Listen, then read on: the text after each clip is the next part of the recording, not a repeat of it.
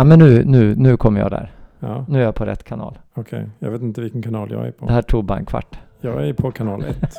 Vad är du?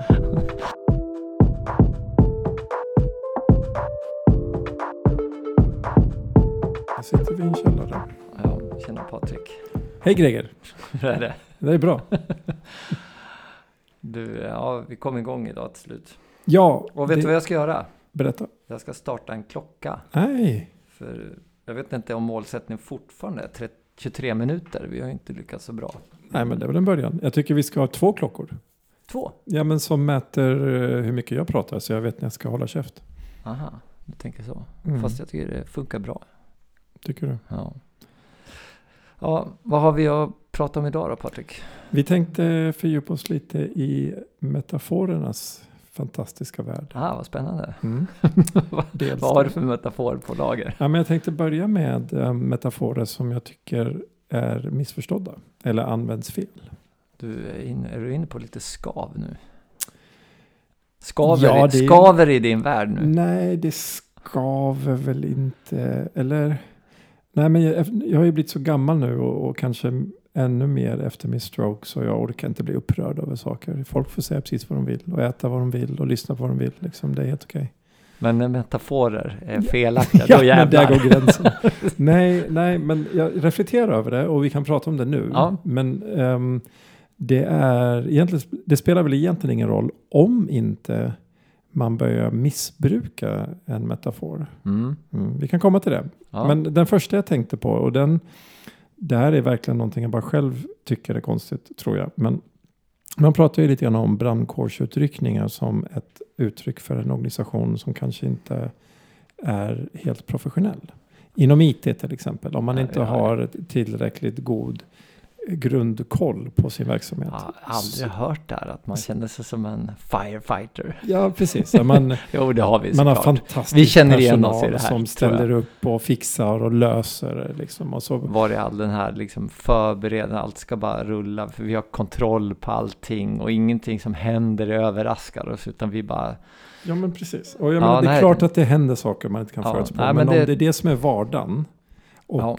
Personalen blir hjältar genom att de genomför de här brandkårsutryckningarna. Då brukar man ju prata om att man behöver höja graden av professionalism och istället designa lösningar som inte kräver ständiga brandkårsutryckningar. Men hur som helst, mitt skav då är ju att om man nu föreställer sig, eller om man nu verkligen funderar på hur fungerar en brandkår i det verkliga livet när den rycker ut för att det brinner. Det är ju riktigt väloljat. Eller hur? De lämnar ingenting åt slumpen. Exakt.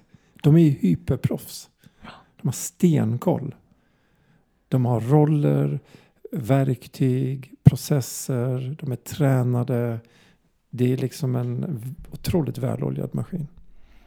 Så det vi egentligen borde göra, och det är bara att gå till sig själv, det är ju att träna på de här situationerna som vi faktiskt vet kommer uppstå ju. Eller hur? Alltså vi vet ju, om vi till branschen, vi vet att vi kanske driftar ett system. Det kommer ju någon gång saker att gå snett med systemet, det vet vi ju. Men hur ofta tränar vi oss på det då? Ja, det kanske man tränar dåligt på. Och jag tror säkert att organisationer som är duktiga på att hålla saker uppe är förmodligen ganska duktiga på att hantera avvikelser också. Exakt. Det ligger lite grann i sakens natur. Men frågan är ju då vad vore rätt metafor för att beskriva de organisationer som vi hittills har beskrivit som organisationer som präglas av ständiga brandkårsutryckningar. Ja, det är inte firefighters egentligen. Nej, verkligen inte. Men har det någonting att göra med att man släcker bränderna då? Det är där metaforen är. Just där när du står med slangen. Det är inte vägen dit. Liksom, för det är ju, och då släcker branden. Och ja, du hör att jag suckar där. Liksom. Ja, så det är tydligen upp till betraktaren att bestämma hur metaforen ska tolkas. Fan vad dåligt. Ja. Ja. Vi var ju oroliga här för innan att vi inte hade något bra att prata om. Nu har ju förstört hela den poängen. Ja, precis. Ja, men om vi får fortsätta då. Ja. Det finns ju säkert 100 eller tusentals metaforer som är missförstådda. Det här med alfahane. som ju traditionellt används för att beskriva en man eller kvinna som tar plats i en grupp och bygger sitt ledarskap på någon slags maktutövning, på någon, att man tar plats och är kraftfull. Den starke. Ja, den starka liksom. Den är ju helt fel. Det finns menar du? Men är inte det? Ja. Är det inte så? Det finns en TED-talk där talaren hänvisar då till den ursprungliga studien som etablerade. Det här älskar att du sitter inne med det här såklart. Så när man etablerade begreppet alfahane så var alfahanen en hane som var diplomat och långsiktig i relationsskapande.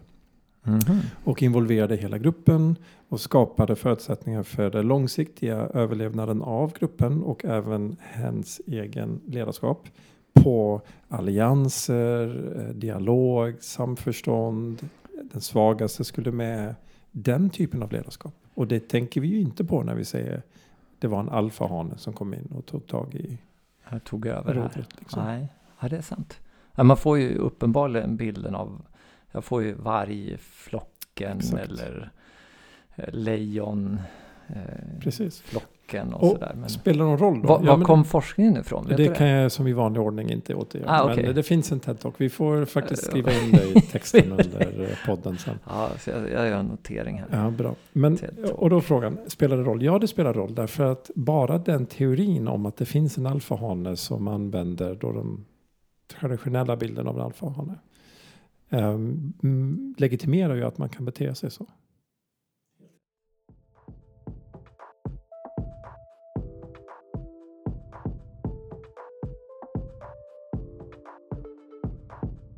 Ja, det är ju vi som jobbar i det. Nu vet jag inte om det. Det är ju kanske det är ju en metafor det här med cloud.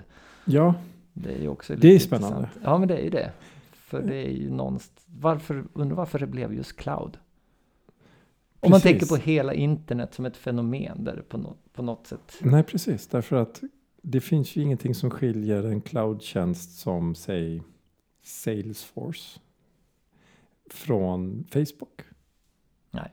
Liksom allt, eller Hotmail, som ju var en av de första tidiga tjänsterna tillgängliga via nätet. Mm. Det är ju en cloud-tjänst. Ja, ja, visst. Men det hette ju bara ett mailprogram på internet. Ja. Ja, någonstans är det ju, vi kan prata Azure eller Google eller Amazon som har sina så kallade cloud-tjänster då. Men det är klart att någonstans är det ju ett datacenter någonstans på jorden där också. Ja, såklart. Och det som, och du det kan ju använda det på ett vanligt datacenter också. Det kan man göra och det är egentligen det som har blivit så fascinerande att den arkitekturen och de möjligheter som man börjar utveckla. De ger ju oss andra förutsättningar för att till exempel bygga, liksom programmera och skapa system. Absolut. Och den arkitekturen kan man numera tillämpa lokalt. Ja. Alltså du kan ju bygga upp en Azure eller en AWS-instans on-prem som det heter. Alltså i ditt eget datacenter. Ja. Så det är egentligen knippet. Sen är teknologierna otroligt häftiga. Mm. Att du kan göra så mycket att du behöver inte hosta dem utan att köpa dem just som tjänst. Men det är också smart för du kan ju ta rätt så bra betalt för de här tjänsterna. Mm, det ser väldigt billigt ut när man ser kostnaderna upfront. Har du råkat ut för det att kostnaderna har skenat? Nej, faktiskt inte. Men jag vet att det börjar bli lite grann av en aktuell frågeställning i många organisationer. Jag har faktiskt råkat ut för det. Okej, berätta. Vi fick en rejäl faktura från Microsoft när vi hade när en tjänst hade använts på ett sätt som nu inte borde ha gjort. Och det är ju smått farligt det där, för det är så himla enkelt att slå på saker. Men som tur var, de har ju massa system för det där du kan sätta budgetar och få varningar och annat och sådär. Men så det är ju bra att man kan göra det, men det är också livsfarligt. Det är spännande för att där finns ju andra metaforer. Man säger väl på kran då, att man köper olika funktionaliteter på kran liksom. Och om man tänker då hur vi lever hemma innan energikrisen nu så var det liksom varmvatten, el. Och det var på kran. Ja, det var på kran och det spelar ingen roll för det kostar ju ingenting. Nej. Det är först plötsligt när det börjar kosta så att jag har ont som man vill veta hur gör jag nu för att begränsa kranen. Alltså när du kommer in på energi så är det rätt så både aktuellt och rätt spännande, fascinerande ämne också. Hur mycket det har, som vi tittar på den totala kostnaden, men så mycket ett energipris kan engagera. Jag tror det de flesta sällskap, i alla fall med gubbar i vår ålder, där har det nog diskuterats under de senaste åren mycket om hur man ska kunna visualisera och titta, var har jag mina energitjuvar, och det installeras solpaneler och man följer nästan minutiöst elpriset. Och det är bra att vi gör de här grejerna. Och det är ju absolut bra. Men egentligen så handlar det om att använda mindre energi. Ja. Alltså det är det enklaste sättet att komma framåt i den här förändringen i hur vi ser på vad vi konsumerar och vad som är rimligt. Och... Ja. Har du tänkt på att vi i Sverige vill ju gärna vara ett föregångsland och ett modernt land. Vi har länge varit mån om miljön. Och vi har länge jobbat aktivt, varit väldigt snabba på att ställa om. Och framförallt nu på senare tid då, med den här nya energikrisen. Liksom. Men vi är fortfarande sopdåliga ur ett internationellt perspektiv. På vilket sätt menar du? Vi använder ju jättemycket energi som det är kallt här. Ah, ja. Så vad heter det där dagen på året när man använt upp alla resurserna för året? Jag kommer inte ihåg. Jag vet Earth Day. Ja, fast Earth Day är väl när man ska släcka alla lampor. Ja, just det. Dum jag. Jag vet vilken du menar. Vår är typ i någon gång under våren. Ja. Men alltså för jorden, om man tar hela befolkningen, så är det typ i sommar någon gång. Liksom. Ja. Fast det vore ju kul att jämföra oss som har det kallt jämfört med länder som är utvecklade som har jäkligt varmt. Kalifornien till exempel. De lägger massa energi på att få ner temperaturen istället. Som ju inte är på samma sätt livsavgörande. Det blir ju det extremväder såklart, men inte i normaltillstånd. Nej. Apropå vädret, jag sitter ju här nu i januari. Det har ju varit otroliga svängningar i vädret. Senast -40 ner till 0 på ett par timmar. Det är weird. Vet du om att det har varit så innan? Nej. Tidigare, inte på det sättet va? Nej, alltså, eller blir vi bara i vår livstid har det inte riktigt varit så. Nej. Sen är det ju frågan, alltså vi är ju tvungna att lita på den etablerade vetenskapen när de säger att de här svängningarna är liksom att man inte har sett det på jätte lång tid. Och att det är orsakat av oss. Och att det är ju det som är. Vad gör man då? Känner du dig hjälplös? Eller vem är du där? Man kan ta olika positioner där. Att jag skiter i vilket för det spelar ingen roll. Eller jag försöker göra det jag kan. Eller så börjar man bli extrem. Nej, jag vill gärna ta ansvar för den värld jag lämnar efter mig till mina barn. Men om det innebär att du måste ställa in skidresan då? Vecka 8. Ja, men helt klart så kan man ju se på andra sätt att då få ägna sig åt sin hobby. Och det kanske blir mindre och det kanske inte blir lika flärdfullt som man hade velat. Ja. Jag har ju såklart gått och tänkt. För vissa menar ju att det är för sent. Jag vet att du älskar skidåkning. Det var därför jag tänkte att den skulle bita på dig. Ja, det är jobbigt. Alltså men där jag tidigare kanske utan att blinka flög till Alperna kanske 3 eller mer gånger om året, så gör jag inte det nu. Nu blinkar du innan du flyger. Nej, men överlag. Liksom, det är klart att jag har ställt om jättemycket från weekendresor till storstäder runt om. Ja. Nej. Det kan man inte bara göra liksom. Nej. Ja, vi försöker också tänka efter i alla fall. Och, vi försöker undvika flyg. Försöker väl undvika annat också. Men, och någonstans hoppas man ju att om alla gör lite så gör det ändå skillnad. tror det nog är viktigt att man inte bara ger upp eller tänker att det är bara lilla jag, det spelar ingen roll.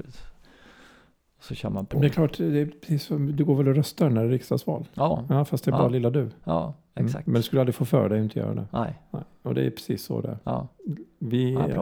Vi har ett ansvar om...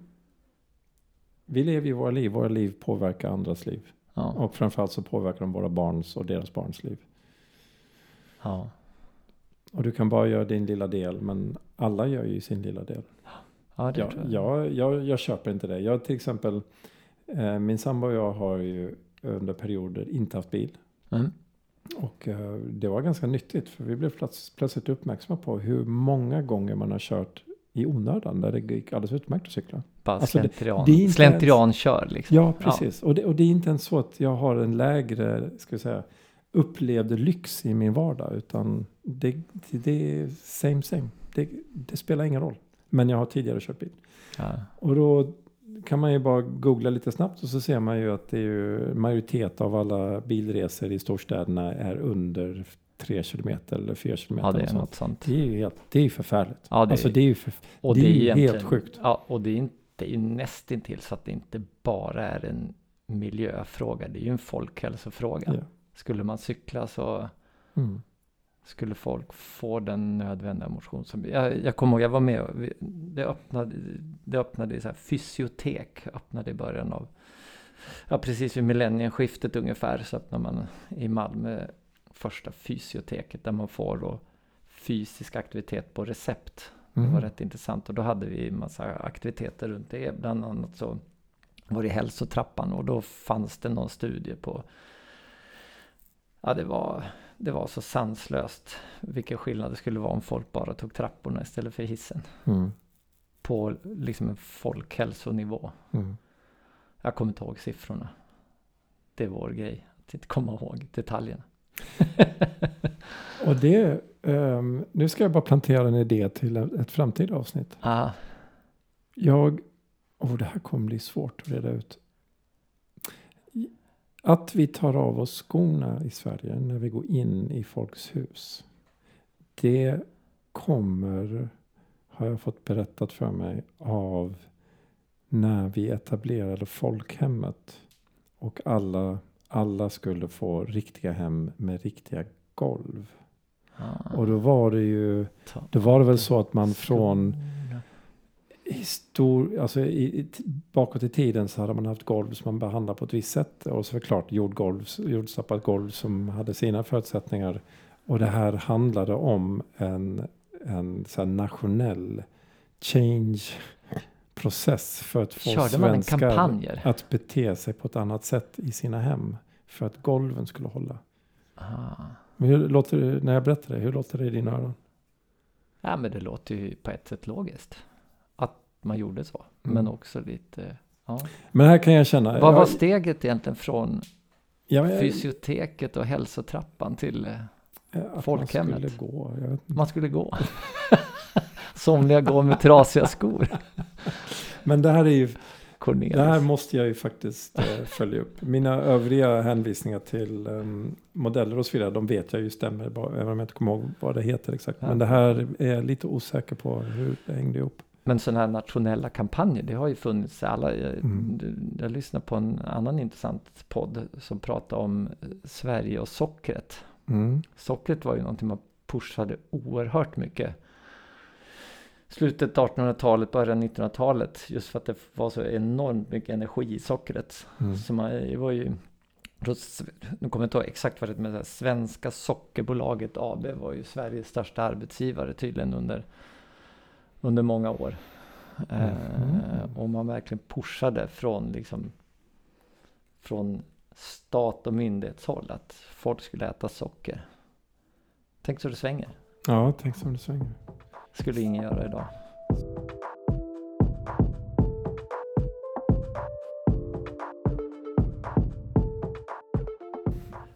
Du har ett annat fenomen.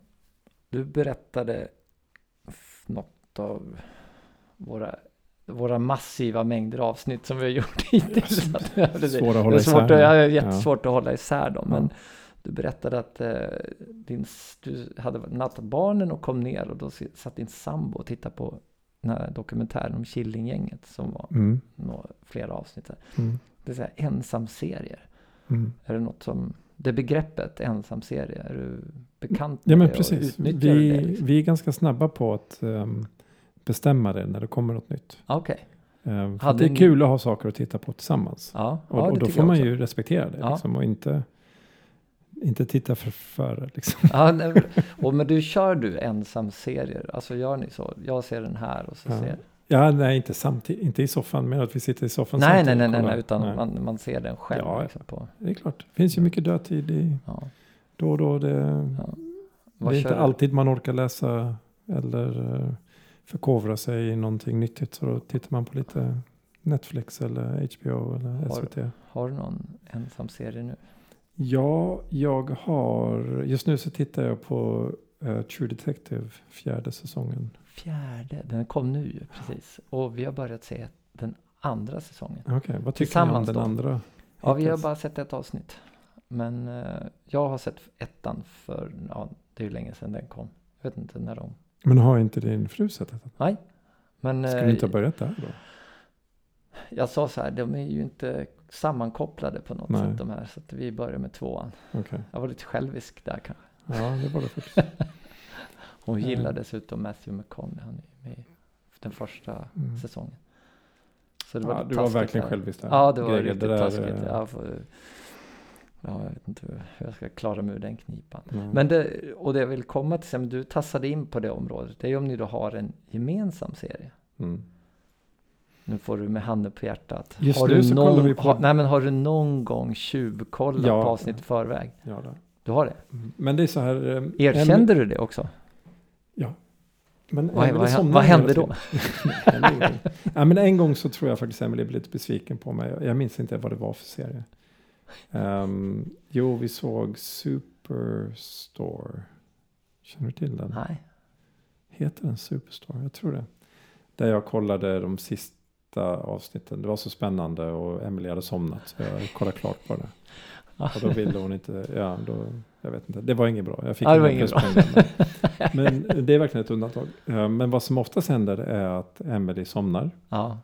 Och då får hon titta i kapp nästa dag, om jag lägger vår yngsta dotter då, så tittar hon ikapp då.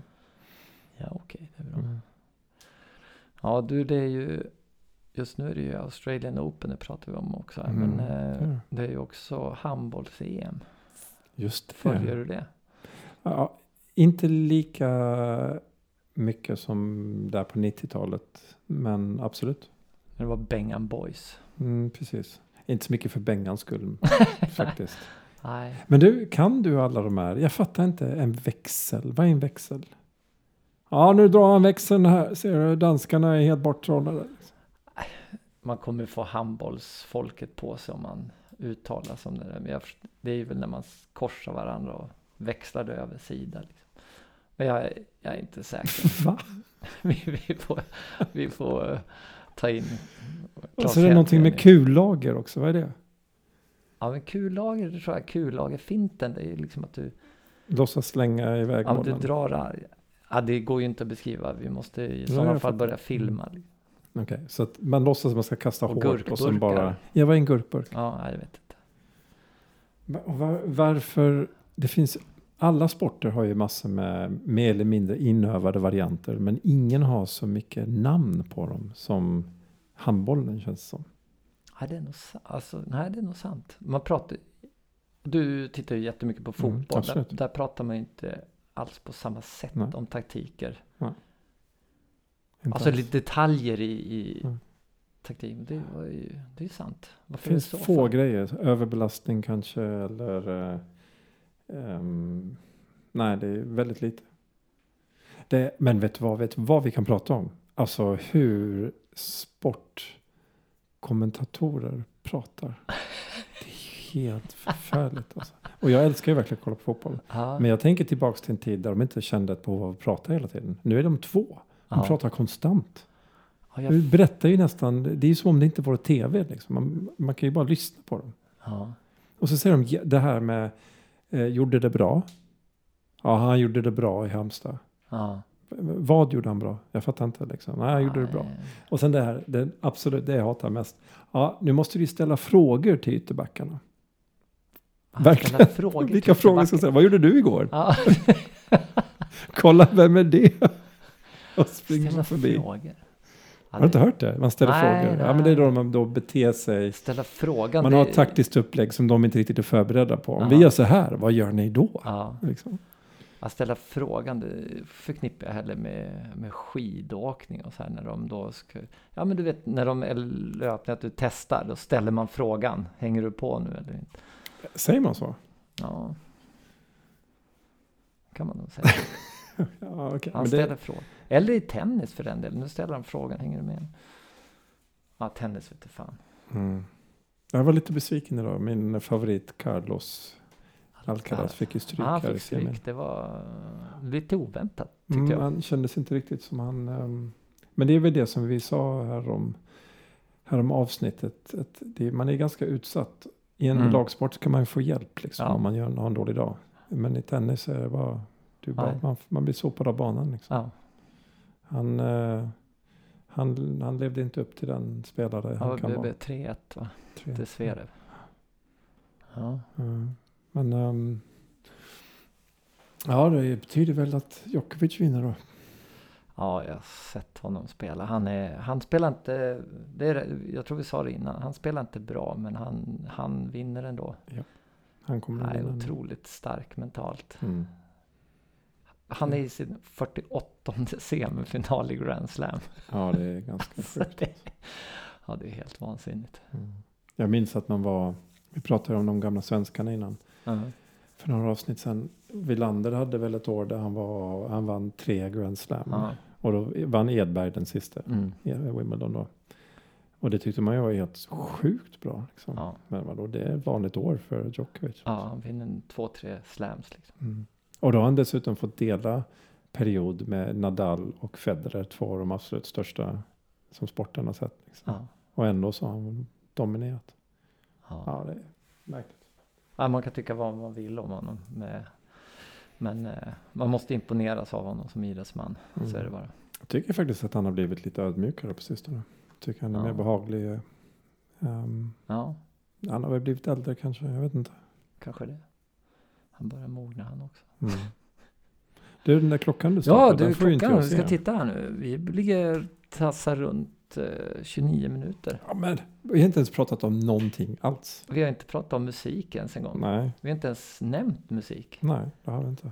Vad ska vi ta någon sista avslutande runt musik då? Och sen... Ska jag plocka en till skiva? Nej, det blev ju haveri förra gången. Nu lämnar jag micken här lite. Nej, du ska göra det igen. Ja, alltså. Det här blir ju ett stående inslag som är katastrof. Oh! Den där är ju en... Okej, kära lyssnare. Här sitter jag framför ett dubbelomslag, men det är bara en enkel skiva. The Original Songs from Levi's Commercials. Det var roligt. Ja, men Levi's, det var ju, jag vet inte, det var väl lite så här, det var bland de häftigaste reklamerna som kom. Absolut. De något år, och så satte ribban för reklamfilmerna där på 90-talet. Kan du inte dra några? Should I Stay or Should I Go? Lär ju vara där va? Ja, det borde de. Ja, den. Men det är T-Rex, 20th Century Boy, Steve Miller Band, The Joker Benny King med Stand By Me, The Clash som du sa, Muddy Waters med Manish Boy. Ja, just det. Bara klassiker. Marvin Gaye, Eddie Cochran, Come On Everybody, B.B. King, Bad Company och Percy Sledge. De jag nästan... Den med Manish Boy, var inte det den första, eller? Jo, jag tror nästan det. Ska vi se. Det var ju cool reklam det där. Ja, det var snyggt. Vilken skulle vara favoriten då, om du skulle spela en av låtarna? Ja, det är ju jättelätt. Det är ju The Clash. Är det? Ja, det är den enda låten, möjligtvis T-Rex, men The Clash ingår ju i det jag lyssnar på regelbundet. Varför skrattar du så när du såg det omslaget? Ja, men jag tror man kommer ihåg det liksom, när de här reklamerna gick. Mm. De var rätt häftiga. Liksom. Mm. Och det var ju dessutom på en tid då de reklamfilmerna såg man... När jag flyttade till Sverige så såg man ju bara reklam på bio. Just det. Och sen kom ju TV3 igång. Jag försökte och sen se vilket år MTV det var på den här. Och Eurosport och de där liksom. Men jag försökte se vilket år det var. 1991, ja. Kom det verkligen så många olika reklamfilmer så tidigt? Det hade jag nog aldrig gissat. Ja, det var ju en, men vad bra. Då har vi gjort ett litet nedslag i Gregers. Det blir lite varierat där. Ska vi ta en runda av där? Ja, men det tycker jag. Vi sammanfattar att man får ha koll på sina metaforer. Exakt. Och, det är ingen fara på taket. Eller skulle jag ordspråka. Ja, men det är inte det som klassisk grej när svenskar jobbar i internationella miljöer och ska översätta there is no danger on the roof and the cow is not on the ice och så vidare. Ja, det får runda av det hela. Ja.